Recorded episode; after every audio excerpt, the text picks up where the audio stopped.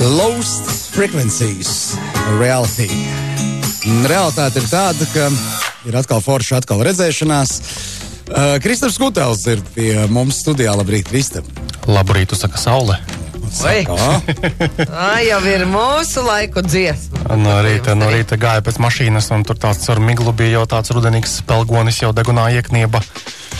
Jā, un tad es jā. paskatījos telefonā, kas tad būs dienas laikā, bet nu, tur jau tur bija tālāk, jau normāli kaut kādi 20 paredzēti. Starp citu, uh, nākamā nedēļa būs jau astronomiskais rudens. Nu, klāt. Jā, tā tā mūsu kodība paiet.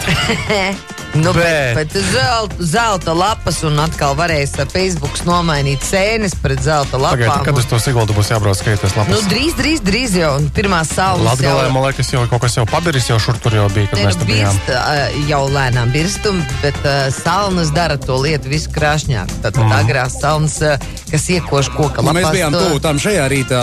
Gaisa temperatūra šur tur Latvijā noslīdēja līdz uh, pusotram apmēram grāds rastīt. Jā, Jā. nu, tā kā tuvāko dienu jautājums. droši. Tātad, Kristapā, Mašīna vienmēr vai- jātur bāka pilna, jā, lai uz Siguldu var aizbraukt Jā, un pastāvēt sastrēgumos. Uh, vai esi jau uh, izmēģinājis 7. iPhone brīnišķīgās kameras iespējas, lai varētu lapu zeltu fiksēt? Sapņos, jā. Nu, vēl jau, vēl jau tagad tikai ir iepriekš pie, pieteikšanās viņam sākusies, un 23. septembrī, respektīvi nākošu piekdienu, ā, viņš būs mūsu pusē. Viņš būs nopērkams jau, manuprāt, Latvijā arī 23. Nu, jāpacieš, mazliet jāpagaida, bet vēl, vēl jau nekur dabā nav, gadījies redzēt, tikai lielie mēdīji kaut kādi ir pabakstījušies, un tad viņiem tās domas ir tādas, ka, nu, it kā jau foršs, jā, un labs telefons, bet, teiksim, ja tev ir kaut kāds iepriekšējais vai aiziepriekšējais iPhone, nu, tad lielas jēgas mainīties, nu, tā kā nesot. Lūk. Savukārt, um, vakar, uh, nu, vai vismaz šajās dienās, uh, Žants Klods Junkers uh, uh, stāstīja par stāvokli Eiropas Savienībā. Mums vairāk interesē, protams, tā tehnoloģiju puse. Un tad viņi ir paredzējuši, ka līdz 2025. gadam ir vēl vairāk viss jānointernetizē apkārt. Ir jā, jā, jābūt ļoti ātriem interneta pieslēgumiem.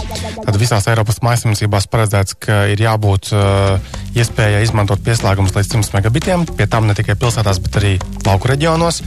Tāpat arī, protams, dažāda veida transporta mezgliem, sabiedrisko pakalpojumu sniedzējiem, slimnīcās, pa- pašpārvaldes iestādēs arī tur būtu jābūt ātram internetam. Un tāpat arī jau 5G jau tiek runāts. Tātad nākamās paudzes arī mobilo sakaru tīkls jau Es tikai būs. saprotu, ka mūsu pie Junkera nostaigāta, mēs tur esam tādi pirmrindnieki. Tur viss ir kārtībā. Teiksim, ne? tā mums nav īsti par ko kaunēties. Jā. Pirmrindnieki varbūt nu, kā kurā jautājumā, bet uh, nav, nav arī viss čābīgākais stāvoklis. Nu, jā, un tad savukārt tas 5G tehnoloģijām, kuras patiesībā vēl tikai tagad plānojas un veidojas. Du- līdz 2020. gadam konkrēti par šīm lietām ir jābūt nosaktām jau galvenajiem valsts autoceļiem un dzelzceļiem. Tātad, lai varētu normāli pārvietoties un uh, palikt joprojām savos Facebookos un, protams, arī nopietnākās kaut kādās lietās un vietās. Vēl tāda interesanta iniciatīva ir Wi-Fi for EU. Tātad uh, visiem, lai būtu bezvadu interneta pieslēgums. Šai konkrētajā gadījumā tātad komisija ir ierosinājusi jaunu iniciatīvu, uh, kad uh, ieinteresētās vietējās pašvaldības varēs um, saņemt finansējumu, lai piedāvātu bezmaksas Wi-Fi pieslēgumu visiem. Tātad sabiedrisko ēku iekšienē, ap tām, veselības aprūpes centros, parkos un laukumos. To, ko Latvijā jau sāk darīt, daža laba pašvaldība, nu labi, patiesībā pat ne tikai vienīgā pašvaldība, bet uh, vairākas. Uh, tad, tad vienkārši vēl plašāk. Tāpat Latvijā dažādās bibliotekās ir internets, un es arī pēc saviem pušmacavas uh, pieredzes zinu, ka tā ir vieta, kur jaunieši pulcējas. Ja? Nevis kaut kur kaut kādos stūrīšos, kā agrāk, kaut kādu bumslīti, uh, bet reāli pie bibliotekas. Nu, jau var apvienot. Arī varbūt, jā, bet, nu, jebkurā gadījumā tagad vienkārši topā bija internets, vienkārši kaut ko pasēdēt un kaut ko Es padarīt. nezinu, man dažkārt ir godīgi mazliet kaitina tas uh, bezmaksas internets, kas publiskajās telpās, uh, vidē, nu, lec kaut kur laukā, ja tev ir kaut kas jāapstiprina, kaut kādas sekundes jāgaida.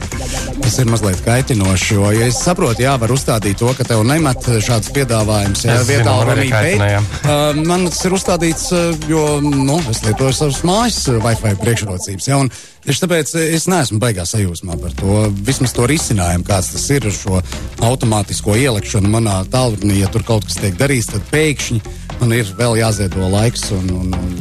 Nu, kā, Latvijā jau vismaz lielajās pilsētās ir pietiekami labā kārtībā ar, ar mobilo internetu. Un, un, ja mēs esam gatavi maksāt, piemēram, tos kaut cik tur eiro atkarībā no operatora un dabūt tādu neierobežotu vai ļoti daudz mobilā interneta, tad mēs vienkārši varam pat aizmirst par Wi-Fi tīkliem. Bet nu, joprojām ir pietiekami liela arī klientu un cilvēku kategorija, kas nu, negrib maksāt papildus par internetu, ko viņi var iegūt arī par velti. Vienkārši nu, pagaidot tur tās nezinu, 15 sekundes vai cik. Tā ka galvenais tā tās iespējas ir. Un, nu, es jau tiešām esmu arī pieredzējis pie neierobežotā šā mobilā interneta. Es arī skatos, ka mēnesī vidēji nu jau man tas patēriņš datu ir kaut kādi 10, 12 gigabaiti. Un tas ir pie tam īpaši bez nekādām video lietām. Vienkārši kaut kā sakrājas ēpastu, viss pārējais. Tā kā paši papētījuši, esat, cik jums ir datu patēriņš? Jā, man atnāk ik pa brītiņam arī paziņojums. Ir tā daudz. nav neierobežotais. Man arī man ir kā kaut kāds tā kā neierobežotais, vai ļoti daudz ko daru, var drīkst Bet darīt. un tā atnāk paziņojums. Atnāk, jā. Skaties, vidžikus laikam kaut kādas. Ko tu runā? Ko tu runā, ko tu runā? Nē, nu, uh, es ne- neliekšos, jā, reizēm es apskatos uh, dožģa raidījumus. Nu, labi, tie, tie tur ļoti ātri izrīst to internetu arī. Bet, nu, kurā gadījumā iespējas ir. Uh, savukārt, Ņujorkā uh, tur pie metro uh, stacijām ir tādi uh, kioski, nu, kioski vienkārši datori, kur, ar kuriem var tikt internetam klāt. Un, nu, ir nācies slēgt ciet internetu šitajos datoros, jo tie ap sevi pulcē bezpajumtniekus. Un tad nu, viņi vienkārši ar grādīgiem dzērieniem vienkārši jauki pavada laiku, vai arī dažkārt vienkārši ļoti aizrautīgi seko līdzi dažādām ģeķīgiem video. Nu, tad, lai nebojātu mieru sabiedrisko un, un, un apkārtējo noskaņojumu, vienkārši nācies atslēgt internetu. Tā kā ņemam vērā, ka internets var radīt arī šādas situācijas. Jā, un tad tālāk ir tādas dažas interesantas ziņas kaut kādas no, no, no zinātnes pasaules. Piemēram, Massachusetts institūts tehnoloģiju radījis kameru, kas spēj lasīt, redzēt cauri aizvērtām grāmatām. Tātad pielietojums uzreiz ir skaidrs. Piemēram, tajos pašos muzejos, ja, lai mēs ne, ne, nelīstu pie grāmatām. Tādējādi apdraudot tās vienkārši viņi radījuši tādu kameru, kas var līdz, līdz 20 lapušu biezumā vienkārši izskanēt cauri un arī tos burtus ieraudzīt. Tur vienkārši tiek izmantota kaut kāda veida radiācija un uh, mēģina atšķirību saprast uh, starp to papīra struktūru un to tintas jā, struktūru un tādēļ atpazīt arī burtiņus. Tā kā tādas tehnoloģijas mums ir praksē ārpus uh, muzejiem, kur mēs varētu tādu pielietot vēl. Nu, beidz, nu visam jau var atrast. Nu, visam var atrast. Dažkārt jau ir tā, radīts kaut kam, bet beigās pielietojums, nu, teiksim, iedzīvojas pavisam citā jomā. Piemēram, plēves bumbuļpapiņu. Jā, starp citu, mums raksta par burbuļplēbi, baiba. Pie mums var nopirkt, varēs nopirkt, un arī es varu rullīt pārdot. Tad labi. Izplatītāji pie mums ar burbuļplēbi, kā saka, vēl ir nodrošināti labam laikam. Tad labi. Jā, bet tā, tā ir ļoti svarīga lieta. Pēdējais, kāpēc par burbuļplēju mēs varam to savilkt kopā ar tehnoloģijām? Tad, kad parādījās tā pirmā ziņa, ka burbuļplēju varētu iziet no aprits, paši vien eh, tapa arī aplikācija, kur var telefonā to burbuļplēju jā. Nu, protams, virtuālajā vidē, Tas bet nu, to- nav tas. nekad arī nebūs tas. Tas protams. nav tas, nu ko jūs mīļie. Tas ir tāpat kā ar, ar, ar, ar, ar, ar, ar savs, eh, divu, divu cilvēku attiecībām. Viņas var, protams, izveidot aplikācijā un it kā imitēt to visu, bet, bet tas jau nav tas. Nu, nav, nav tas, es piekrītu. Nav. Jā, bet savukārt Stanfordā zinātnieki ir pie darba likuši pērtiķīšus. Un pērtiķīšus savienojuši pat aizno ar datoru, nu tā, brutāli izsakoties, un lai ar domu spēku viņi veido tekstu. Un viņi ir panākuši, ka kopā pērtiķīši var uh, minūtes laikā 12 vārdus salikt kopā. Nu, konkrēti šajā gadījumā tas bija Šekspīra darba kāda teksta, or not to be, that is the question. Tātad tā doma ir tāda, jā, ka no sākuma viņi ir noskaņojuši, nu, kā pērtiķīšiem tad ekrānā izgaismojas burtiņš, nu, no, no tā vārda kaut kāda.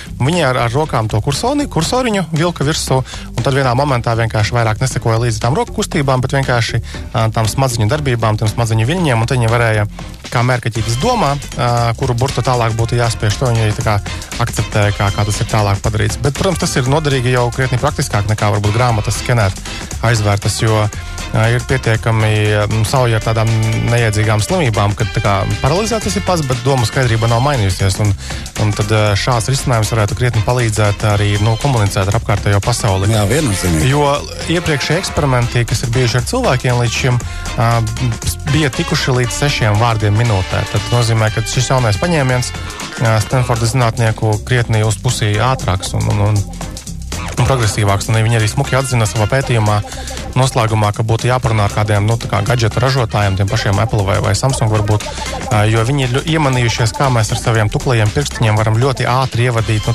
ekrānā kaut kādas lietas, tīri teksta atpazīšana, mūsu domas atpazīšana, lai mēs varētu operatīvi ievadīt tekstu, lai tas nav tikai pa vienam burtiņam uz priekšu virzīties. Es domāju, ka dažu gadu laikā tās tehnoloģijas attīstīsies pietiekami tālu, nu, lai būtu arī reāls labums arī nu, cilvēkiem, kas ir ar kādu neiedzīgu kaiti. Mm -hmm. Nu, vēl. Tālāk, savukārt, Sičoņas universitātes pasniedzējs Vejs, un es uzvārdu laikam neizrunāšu, ir radījis tādu kameru, ar kuru viņš var automātiski atpazīt, kuri studenti garlaikojas oh, viņa lekcijās. Šo mēs runājām. Mēs šo mēs runājām. Runājāt, ja? Jā, mēs runājām un arī jau piedāvājam šī tādu programmu arī uz stradiņiem. Stra... nu, jebkuram. Man liekas, jebkurā universitātē var piedāvāt šādu programmu un risinājumu. Uh, protams, ka viņš arī atzina, ka nu, nav jau nemaz tik vienkārši, jo, jo dažiem labiem studentiem tie pokerfeisiņi ir tik labi, ka tur nekāds algoritms nespēs viņus atkost. Bet, nu, daļai atkal var, var labi redzēt, nu, kad viņš garlaikos. Protams, viņš ir minējis, ka tas ir nepieciešams, lai viņš varētu uzlabot savu apmācību procesu, lai, lai, lai mazinātu šos miegainos studentus. Kā jau mēs zinām, studentiem iegaina dažādu apsvērumu dēļ. Nu, neobligāti tas ir saistīts tiešā mērā uzreiz ar, ar stāstāmās vielas interesantu. Pārtika, piemēram. Jā, jā, jā zin, kā, no roltoniem tur, tur tomēr to barības vielu nav pietiekami daudz, vai visdrīzāk. Visdrīzāk, jā. Nē, nu, to mēs runājam un vispār atzinām, ka tas ir vispār labs tāds uh, pasākums. Viņš varētu būt labs vienīgai tai vietā, lai vienkārši censtos būt uh, interesantam un uh, gudram, sāk izgudrot mašīnas kaut kādas, kas fiksēs sejas.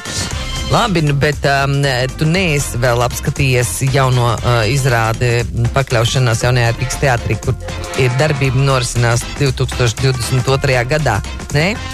Tev būtu interesanti. Viņam tie Wi-Fi Eiropas Savienības jau pilnā mērā ir. Ja? Uh, te, jā, tev vajadzētu noskatīties kaut kā. Tikai Junkera nav. Uh, jā, tā iemesla dēļ, ka nu, tur mm, tiek apskatīta tā tehnoloģija puse arī, kā ir attīstījusies. Nu, piemēram, kad uh, zvana telefons un uh, tev uz plaukts uh, projicējās, kas tev zvana, jo tev ir zemādas čips ievadīts. Ja? Man liekas, nu, nekas jau neiespējams tas nav. Nu, vēl pirms kāda laika tas tiešām liktos kaut kāds, nu, beidziet, kas tās pa muļķībām. Bet tur bija apskatīts, nu, jā, ka tas mākslinieks ir čips un uz plaukstas ir telefons, un uz plaukstas tu vari arī apskatīties ko tev vajag Google. Par, par šito jau arī pētu, un esmu lasījis arī, ka ir kaut kādi gudrinieki, biohakeri, kas ir uh, implantējuši tiešām rokā čipus. Piemēram, tagad mums ir atsevišķi čipiņš, ar ko mēs ejam iekšā tāpēc studijā, piemēram, viņš to visu ir implantējis rokā. Viņam nevajag krāpēties, meklēt čipus, vienkārši pielika roku, un arī viņš uzreiz ir darbā iekšā. Kaut kādā momentā varbūt darba devēja visus nočipēs.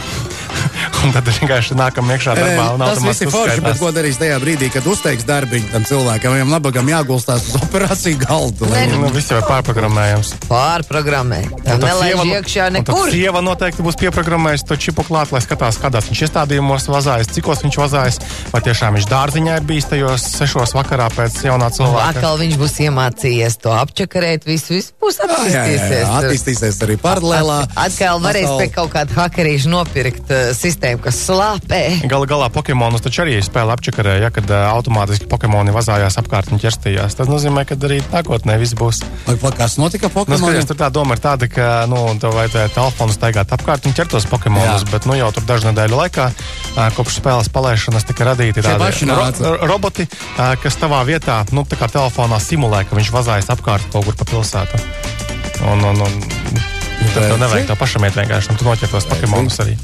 Un um, noslēgsim tad uh, raidījumu lēnā garā ar, ar um, dažiem interesantiem pasākumiem, kas mums ir paredzēti. Tātad eksistē tās Riga Tech Girls kustība. Tātad meitenes par tehnoloģijām, meitenes tehnoloģiju vidē pasaulē. Viņi rīko pasākumus viņas. Ik pa laikam, un tuvākais pasākums ir 29. septembrī, kopradas telpā Mill kurā tātad tiek pulsētas un aicinātas meitenes, kuras nebaidās no tehnoloģijām, vai arī meitenes, kas vēl baidās no tehnoloģijām, bet gribētu nebaidīties no tehnoloģijām. Un tad viņas tur runāsies savā starpā par, par, par pieredzi darbā ar tehnoloģiju jomā. Un tur būs trīs runātāji no dažādiem IT sfēru uzņēmumiem, gan par inovācijām, parunās, kā lauzt stereotipus un aizspriedumus. Un tā tālāk, un tā joprojām ir 29. septembris, tā ir mūsu kura diena. Tas ir tieši ceturtdienā pēc, pēc nedēļām divām. Tālāk, 1. un 2. oktobrī Latvijas Universitātes akadēmiskajā centrā Tie Jelgavas ielā, tas ir tas jaunais, laikam, tā ēka. Pareizi, Jelgavas ielā viens.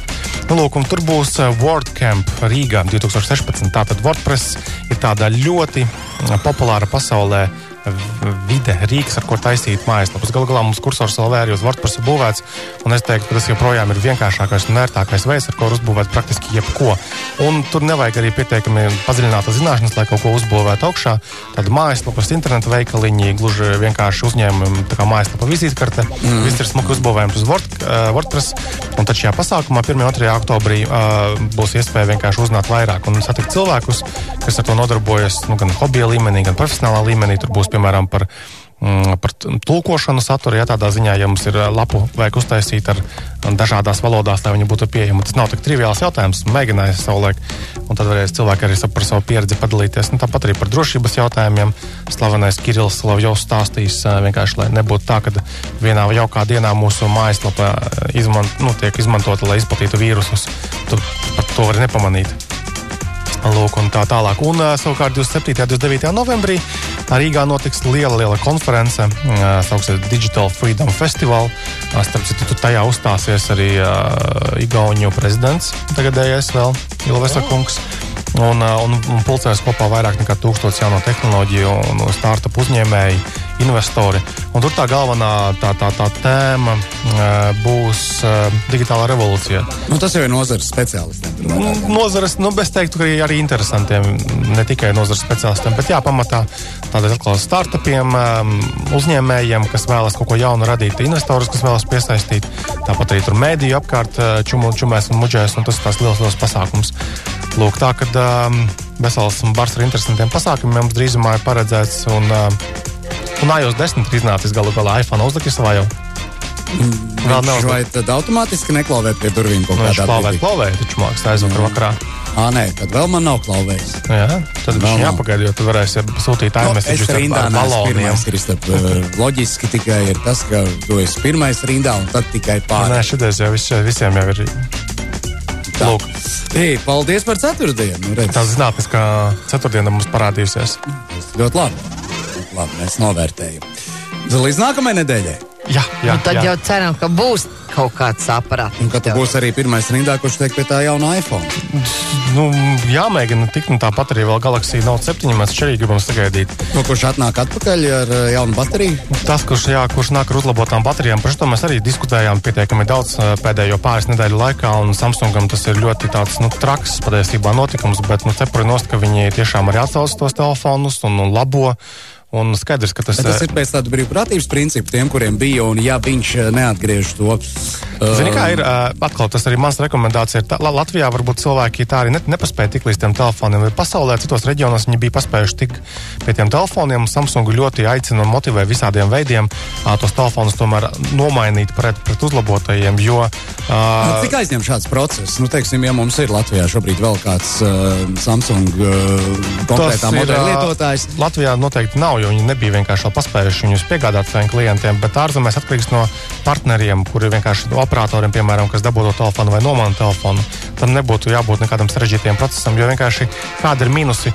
Jo tagad jau, piemēram, ir avio kompānijas, kas m, mm, speciāli pabrīdina, kad lūdzu nelietojiet šo konkrēto telefonu mūsu avio reisos. Uh, tikko lasīju, ka arī metro, man liekas, tie pašā Ņujorkā arī izplatīts paziņojums, ka lūdzu nelietojiet metro pārvietojoties šo konkrēto telefonu, jo tas vienkārši var būt bīstami. Un tad tiem cilvēkiem arī būtu jābūt apziņai, ka, hei, ja tev ražotājs atzīst, ka bija problēma, viņš piedāvā iespēju ērti, nu, plus mīnus nomainīt to ierīci uz, uz drošu ierīci, būtu, man liekas, muļķīgi to nedarīt. Nu, jā, tas tāds - bezatbildīgs gājiens. Bet, nu, jebkurā gadījumā mēs joprojām ar baidu gaidām šo jauno modeli. Mēs gaidām, gaidām, gaidām. Jā.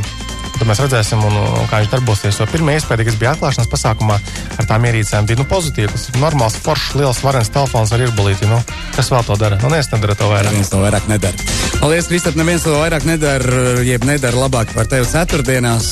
Gaidām tevi arī nākamā. Ceturtdien pēc deviņiem Kristaps Kutels. Protams, vairāk var uzzināt kursors LV. Jā, paldies! Atā, atā.